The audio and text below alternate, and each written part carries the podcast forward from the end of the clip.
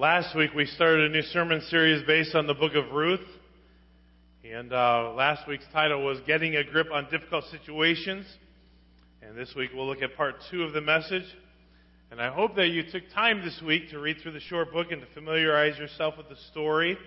As we started the study last week, we saw that in Ruth chapter 1, Elimelech and Naomi made three costly mistakes. The first mistake that we observed was that Elimelech and Naomi ran from their difficult situation. Today we'll observe Naomi's second mistake, which was that she tried to cover her sin. So if you would follow along as I begin to read from Ruth chapter 1, beginning with verse 6 and going down through verse 16 or 18. She and her daughters in law prepared to leave the land of Moab because she had heard in Moab that the Lord had paid attention to his people's need by providing them food. She left the place where she had been living, accompanied by her two daughters in law, and traveled along the road leading back to the land of Judah. She said to them, Each of you go back to your mother's home. May the Lord show faithful love to you as you have shown to the dead and to me. May the, May the Lord enable each of you to find security in the house of your new husband. She kissed them, and they wept loudly. No, they said to her, we will go with you to your people. But Naomi replied, Return home, my daughters. Why do you want to go with me? Am I able to have any more sons who could become your husbands? Return home, my daughters. Go on, for I am too old to have another husband. Even if I thought there was still hope for me to have a husband tonight and to bear sons, would you be willing to wait for them to grow up? Would you restrain yourselves from remarrying? No, my daughters, my life is much too bitter for you to share, because the Lord's hand has turned against me. Again, they wept loudly, and Orpah kissed her mother in law, but Ruth clung to her. Naomi said, Look, your sister in law has gone back to her people and to her God small g. Following your sister in law, or follow your sister in law. But Ruth replied, Do not persuade me to leave you or go back and not follow you. For wherever you go, I will go, and wherever you live, I will live, and your people will be my people, and your God will be my God. Where you die, I will die, and there I will be buried. May Yahweh punish me, and do so severely, if anything but death separates you and me. When Naomi saw that Ruth was determined to go with her, she stopped trying to persuade her. Dear Heavenly Father, God, I ask as we look at your word this morning, I ask, God, that you would speak to our hearts. I ask, God, that you would help us to learn those lessons, Lord, that we need to apply to our hearts and our lives. Lord, may it be more than just a story, but something, Lord, that would change our lives in learning how to deal with sin from day to day learning how to deal with difficult situations from day to day. Lord, that we might have the desire to be and to respond as you would have us to be and to respond. And we'll give you the praise and the glory for it. In Jesus' name we pray. Amen. Well, last week we mentioned that people run from difficult situations for many reasons. And we saw in the first several verses that there was a major difficult situation that they were facing. Uh, there was famine. There was no king that, that was ruling in the land. And Elimelech and Naomi made their first mistake of running from that difficult situation. And we noted five reasons why people often run from difficult situations. It's, first of all, a faith problem. First and foremost, primarily, it's a faith problem. They don't trust God as they ought. And we find ourselves many times in that same circumstances that we think we can handle it better. We think we have a better solution, and therefore we don't trust God as we ought. Well, then there's a fear problem. I'm afraid of what's going to take place. If I stay here, if I don't do this, or if I don't do that, I, I'm afraid of what's going to happen. So therefore, I'm just going to not deal with the difficult situation. Then sometimes there's a failure problem. You know, I failed at this in the past. Uh, I'll probably fail again, so I just I just don't want to deal with it. I want to kind of stick my head in the sand. I want to just kind of pretend it's not there. You know, just kind of let the fast failures just kind of be what it is, and you know, just not deal with it. And then sometimes it's a frustra- a focus problem. They're, they're, they're, the direction ought to be right here, but instead they're looking over here or over here or even back there because that's what they know to do. And their focus is not where it needs to be on God. And then finally, we said it could possibly be a frustration problem. And I think sometimes that's where we find ourselves that we're frustrated from the circumstances. And that, I, I know that's where I find myself a lot. I'm frustrated with the circumstances because I can't control it. That's what we as men do. We try to control circumstances, and when we can't control it, we get frustrated by it. And if Elimelech and Naomi were honest, they're frustrated because the food's not there, nobody's ruling the land, and we got to fix it, and they can't fix it, so they run from it. So all these things really, as I said, first and foremost, are a faith issue. Either God's in control or He's not. Either I trust Him to do what's best or I won't. There's nothing in the middle.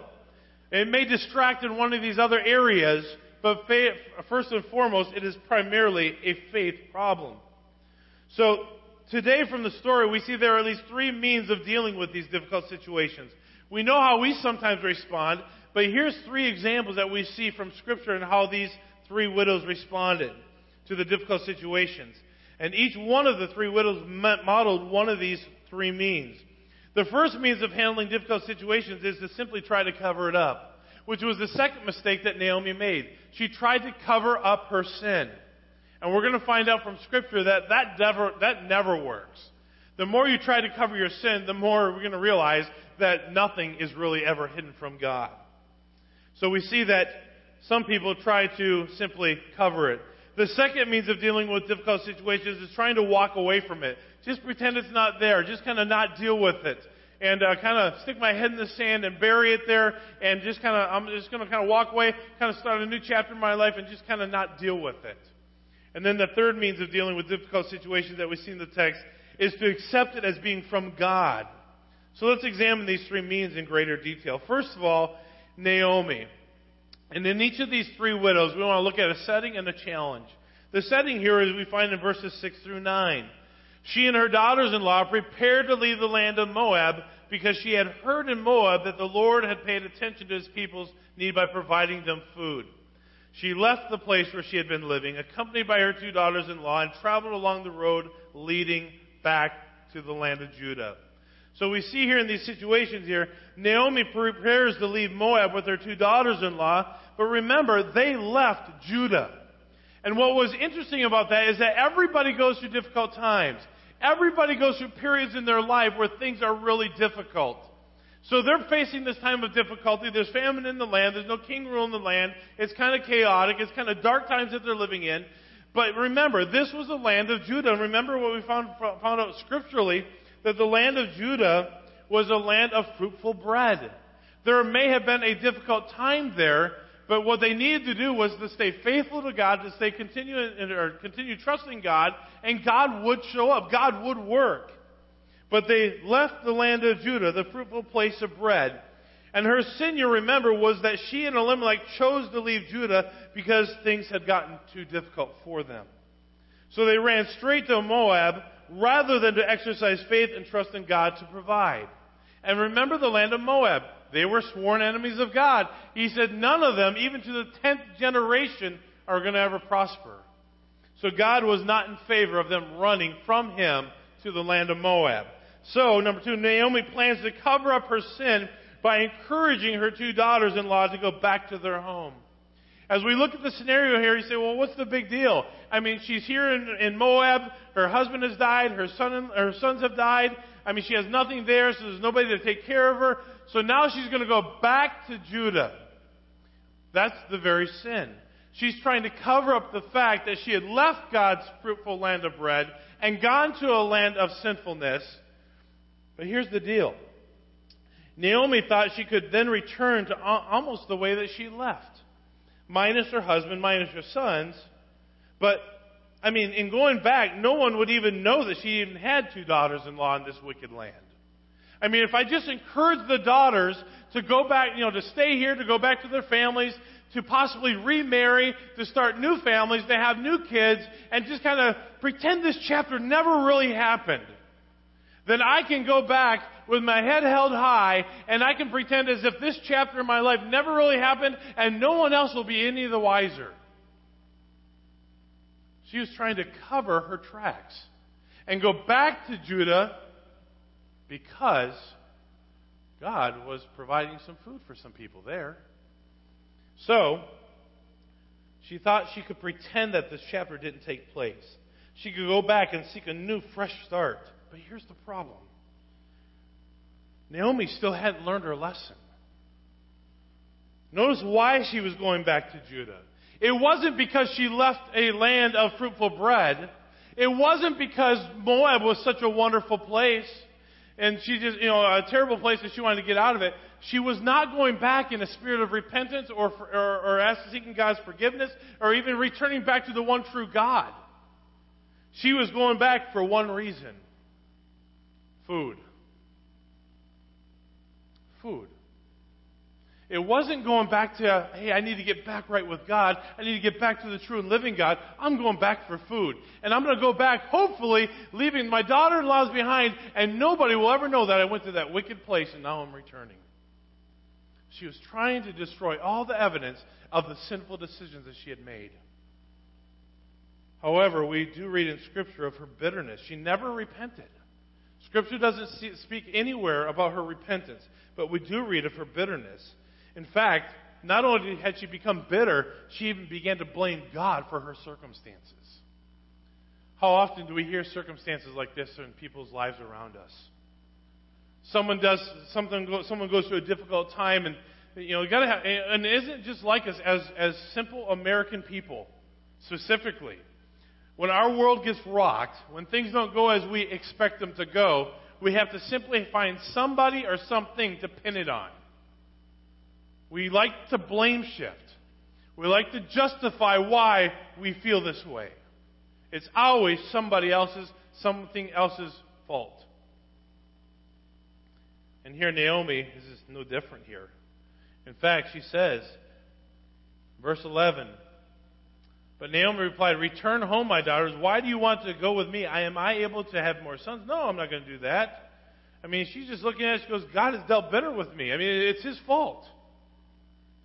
Well, I wonder if we ever consider the consequences of the choices we make before we make the decision.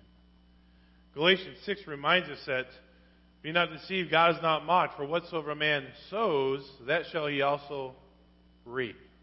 Every choice has consequences, but the problem is we don't always enjoy the consequences.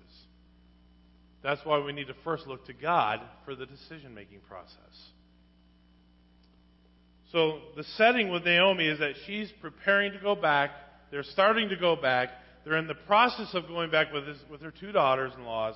And she all of a sudden comes up with this brilliant idea. You guys stay here. I'll continue on without you. I'll try to cover my sin. Here's the challenge. If you would take your Bibles and turn just over, keep your finger there in Ruth, but turn over a few chapters to the book of Proverbs.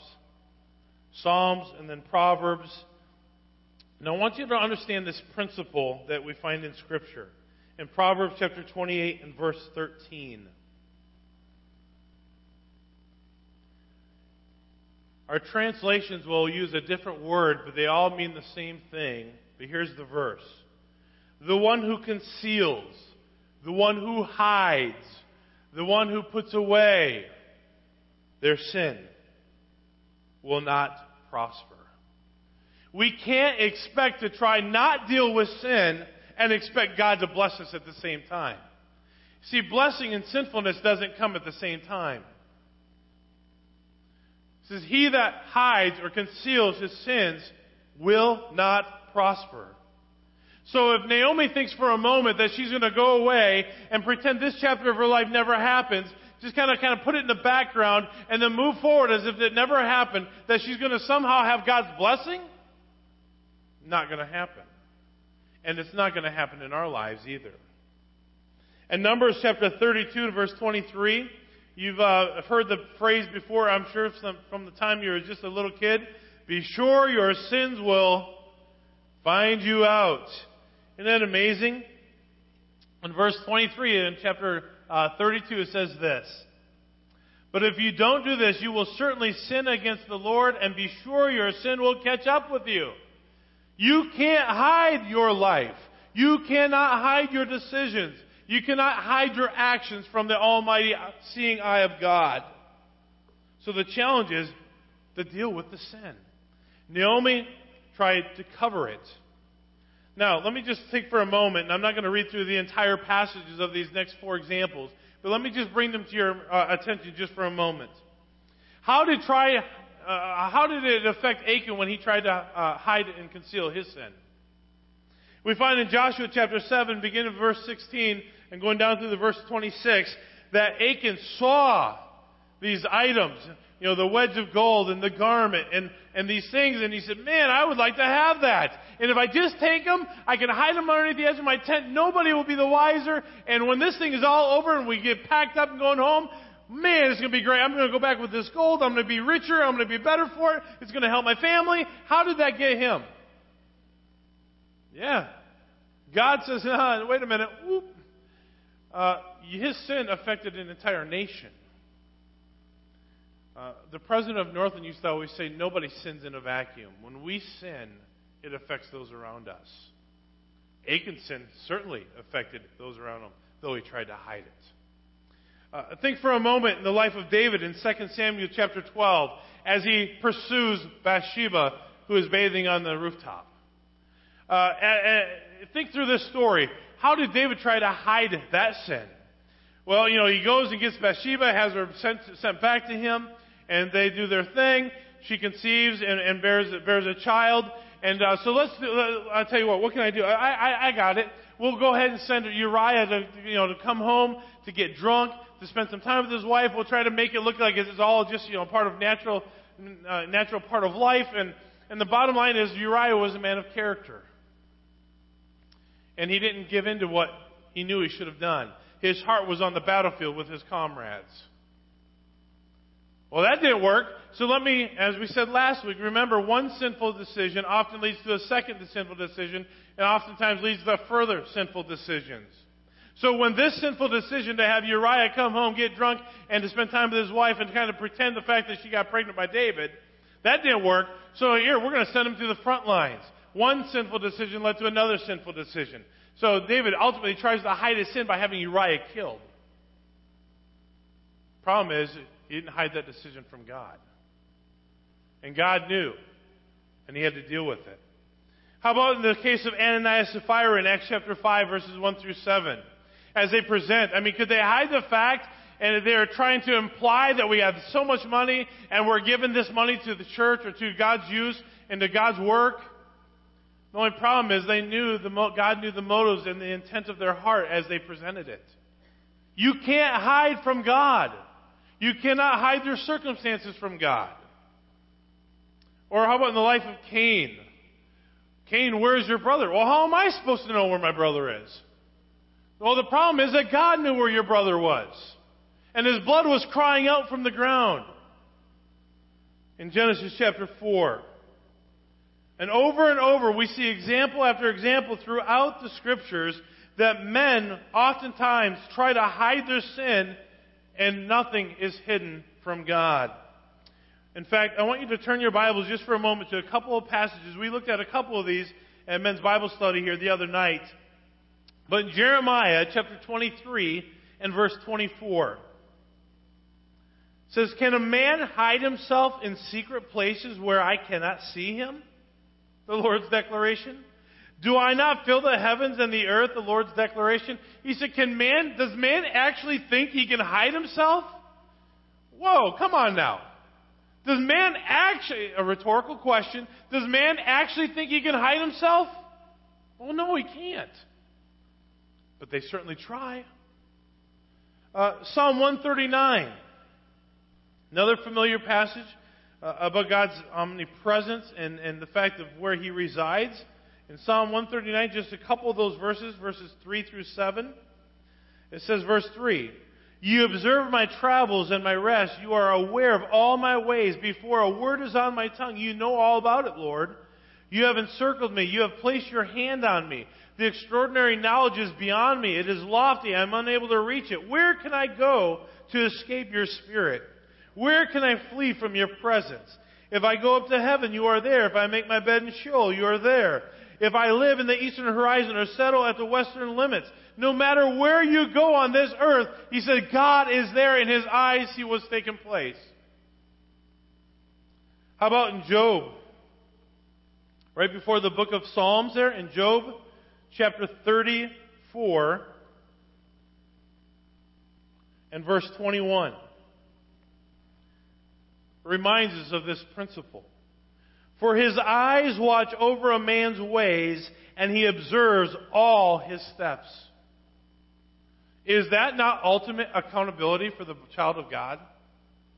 That God observes all our ways and knows our every step. Wow. One more. In 1 Corinthians. Over in the New Testament here. 1 Corinthians chapter 4.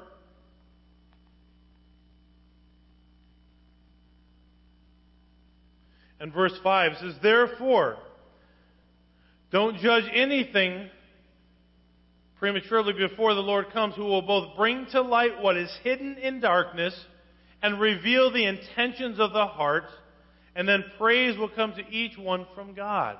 God says, even your intentions will be revealed. Not only your actions, but why you did those things will be revealed. Listen, in this life, we can hide a lot of things from our spouse. We can hide things from our children.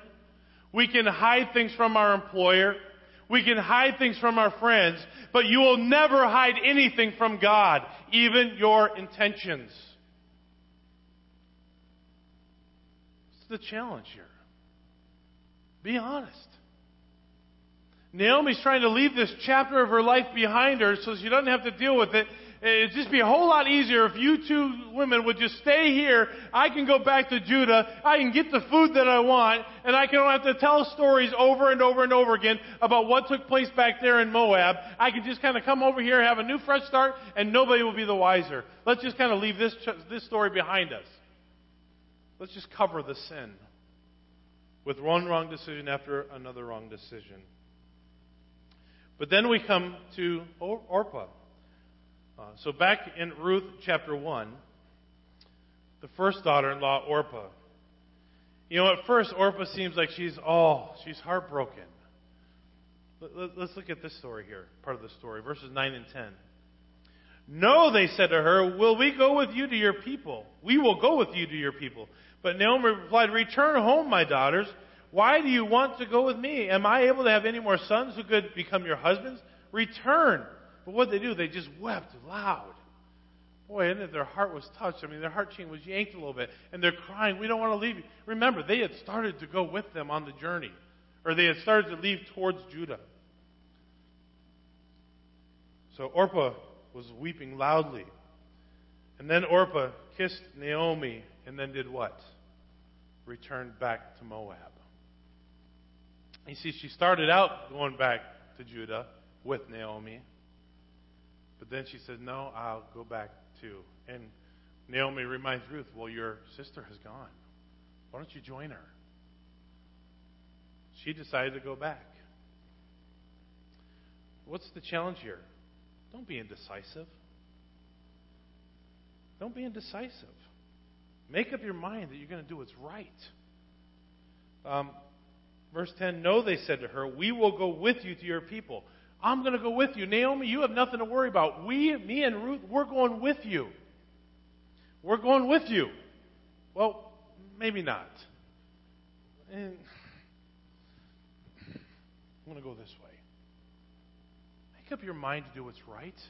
This was an opportunity for Orpah to leave Moab had they followed through.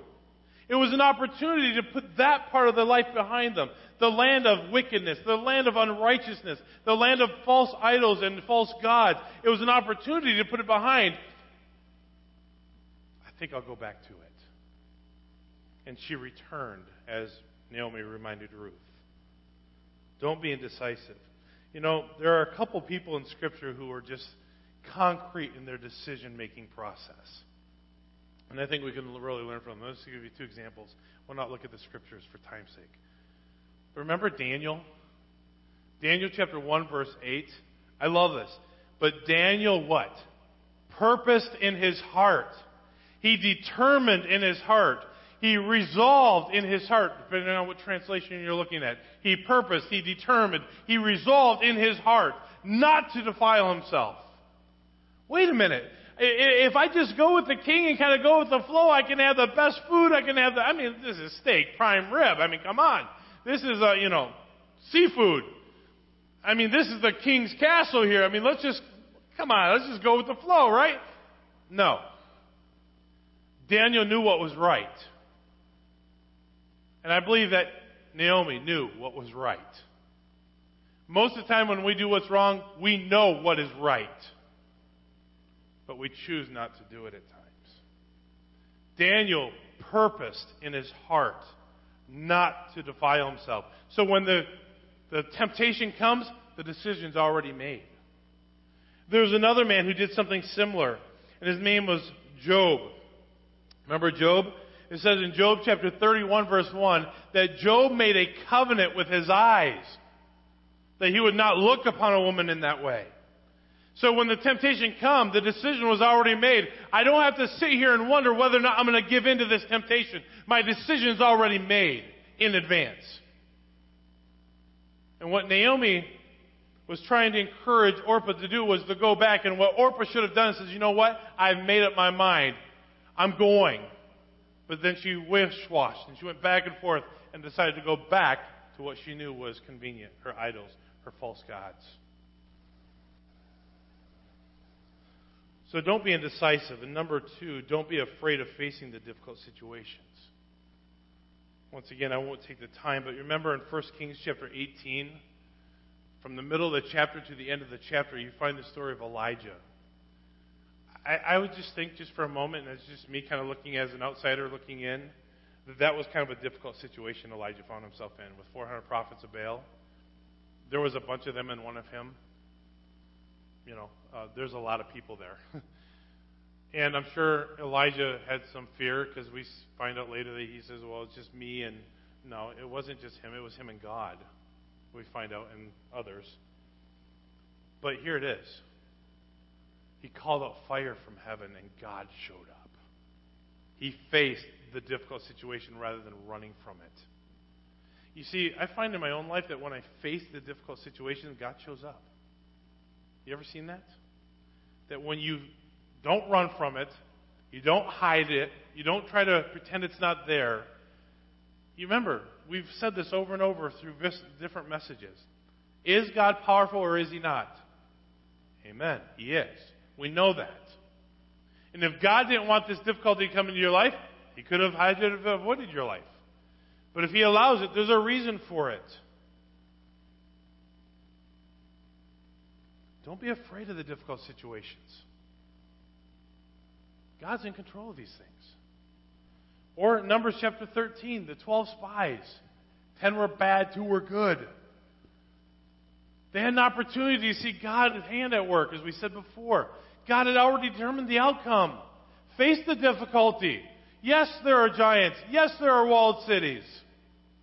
Yes, it may be difficult, but the outcome is already determined. There was quite a challenge with Orpah. Do I go? I mean, my heart wants to go, but I kind of want to stay here. She didn't want any more difficulty. See, if I go back, then I got to give explanation. Why am I here? But in choosing to go back, Orpah was making a decision to go back to her idols, back to her false gods, back to her old way of doing things. Let me just say this. When God works in our life and brings us to the point of faith and trust in Jesus Christ, don't go back. Don't go back. You always go forward. Forgetting those things which are behind, you press toward the mark. You keep going forward. That's what God wants of us. Don't waller in the sin. Don't go back to what you think is better.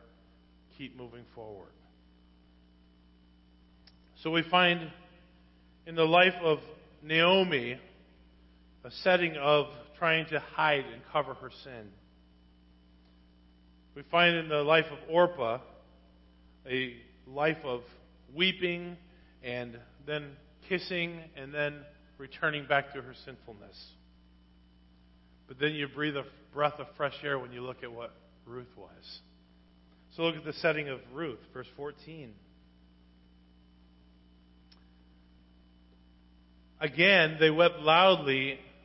Orpah kissed her mother in law, but Ruth clung to her. She clung to her. And Naomi said, Look, your sister in law has gone back to her people and to her God. Follow your sister in law. But Ruth replied, Do not persuade me to leave you or go back and not follow you. She said, Don't do it. You can speak to the hand. I'm going with you. My decision is made. Ruth wept, but then she clung. You see, it wasn't just outward action. I believe that Ruth had developed a love for Naomi. Ruth put her feet to her or put feet to her words. Actions speak louder than words. You see, Orpah said, "Yeah, we're going to go with you too," but then she ended up going back this way. Ruth said, We're going to go with you, and stayed the course. So, what's the challenge here? Trust God. Trust God. You see, what if it's really hard? Trust God. What if I can't see what's coming around the corner? Trust God. You see, well, if it's going to be really hard, trust God. Face the trial. God's in control. Face the trial. Well, how do you how do you know that? Well, because God's in control. How do I know that? Romans 8:28 says for all things work together for good to them that what? Love God and are called according to his purpose. Do I trust God enough to be in control of the situation? Is my faith in him or is it in myself? And that's a, that's a question only you and God know the answer to. Are you trusting or are you trying to control? See, if you're trying to control it, you're going to walk by sight rather than faith, and you're going to do what you think is best. If God's in control, you're going to say, I don't know what comes up, God, but I'm going. I'm on board. Turn your Bibles to 2 Corinthians chapter 4.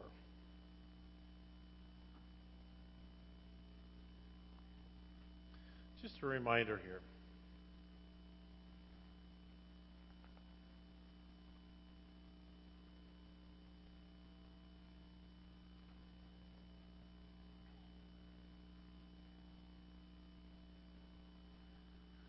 Look at verse 17.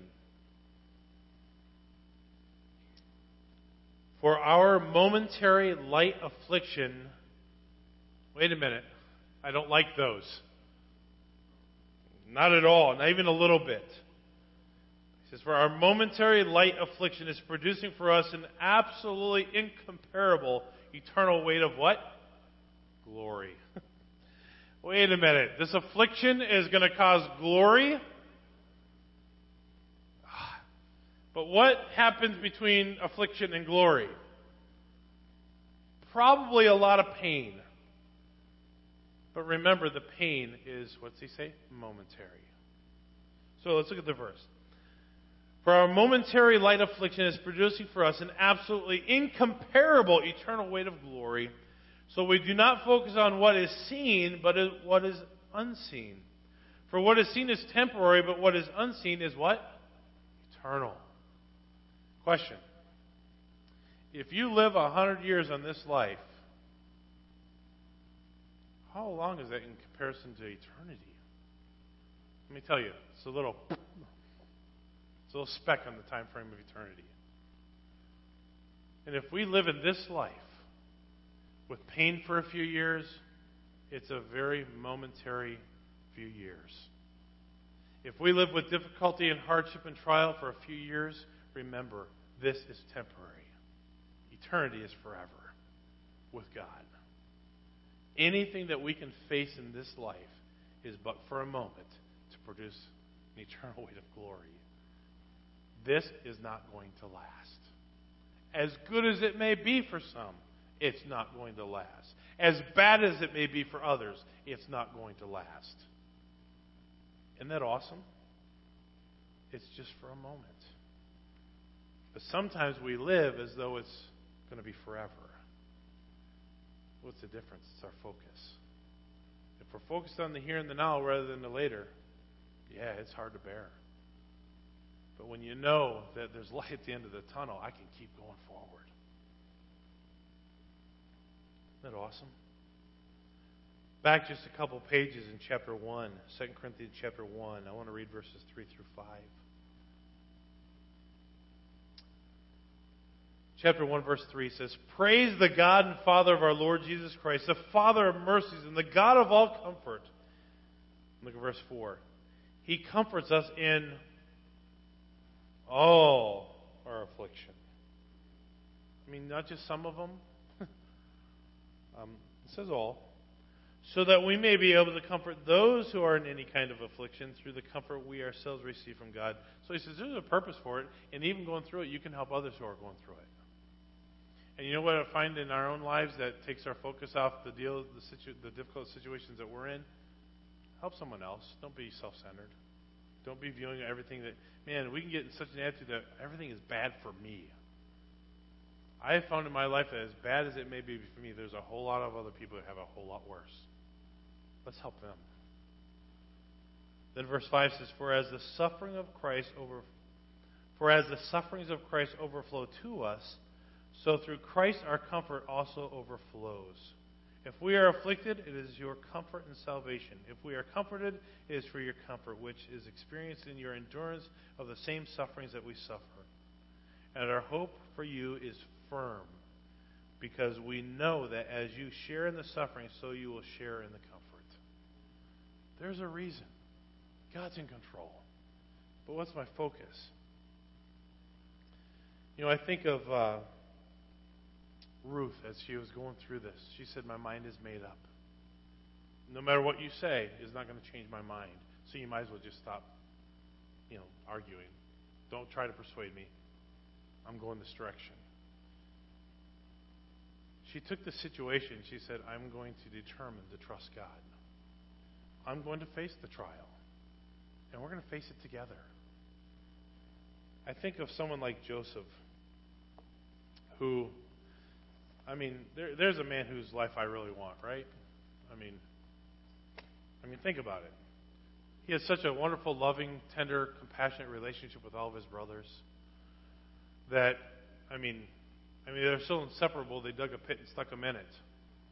I mean, isn't that wonderful? Whoa, God, thank you for being in control. I'm in a pit. Woo! Nobody enjoys those things.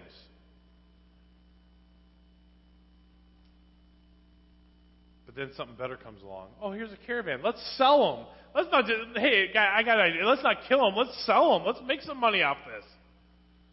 Sold into slavery. Prison.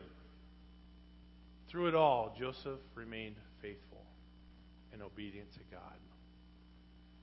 I think if anyone, humanly speaking, had a reason to be ticked off, it could have been Joseph. Don't you agree? I mean, I have this wonderful relationship with my dad. My brothers hate me for it. Not to mention those little dreams he had that kind of irritated his brothers. I don't think I would have shared those things. Um, by the way, brothers, you're going to be bowing down to me. Just get used to it. I don't think I would have shared those things. But if anyone had a right,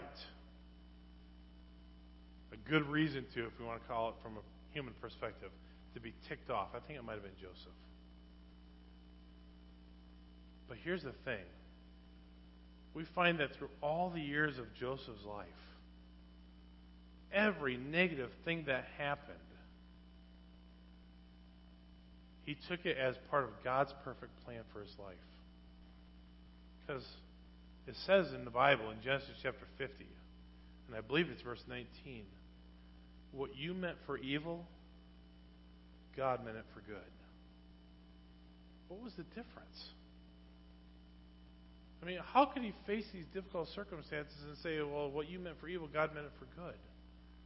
His focus was on trusting and obeying God every circumstance that we find ourselves in. It's an opportunity for God to work. It's an opportunity for us to make a decision to trust Him and Him alone. Kind of close by kind of recapping the story here for today. Three widows respond three different ways. First widow is Naomi.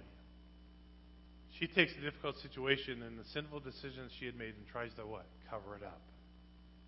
Orpah takes a difficult situation and rather than being committed to doing what she said she would do, she becomes indecisive and wish washy and returns to her homeland and to her gods. Tries to pretend, uh, I don't want to deal with that. And then there's Ruth, the third widow, who says, I'm going to face the trial and trust God through it. Three widows, three different responses. How would you respond? How have you responded to situations in your life? And then how does God want you to respond in future situations?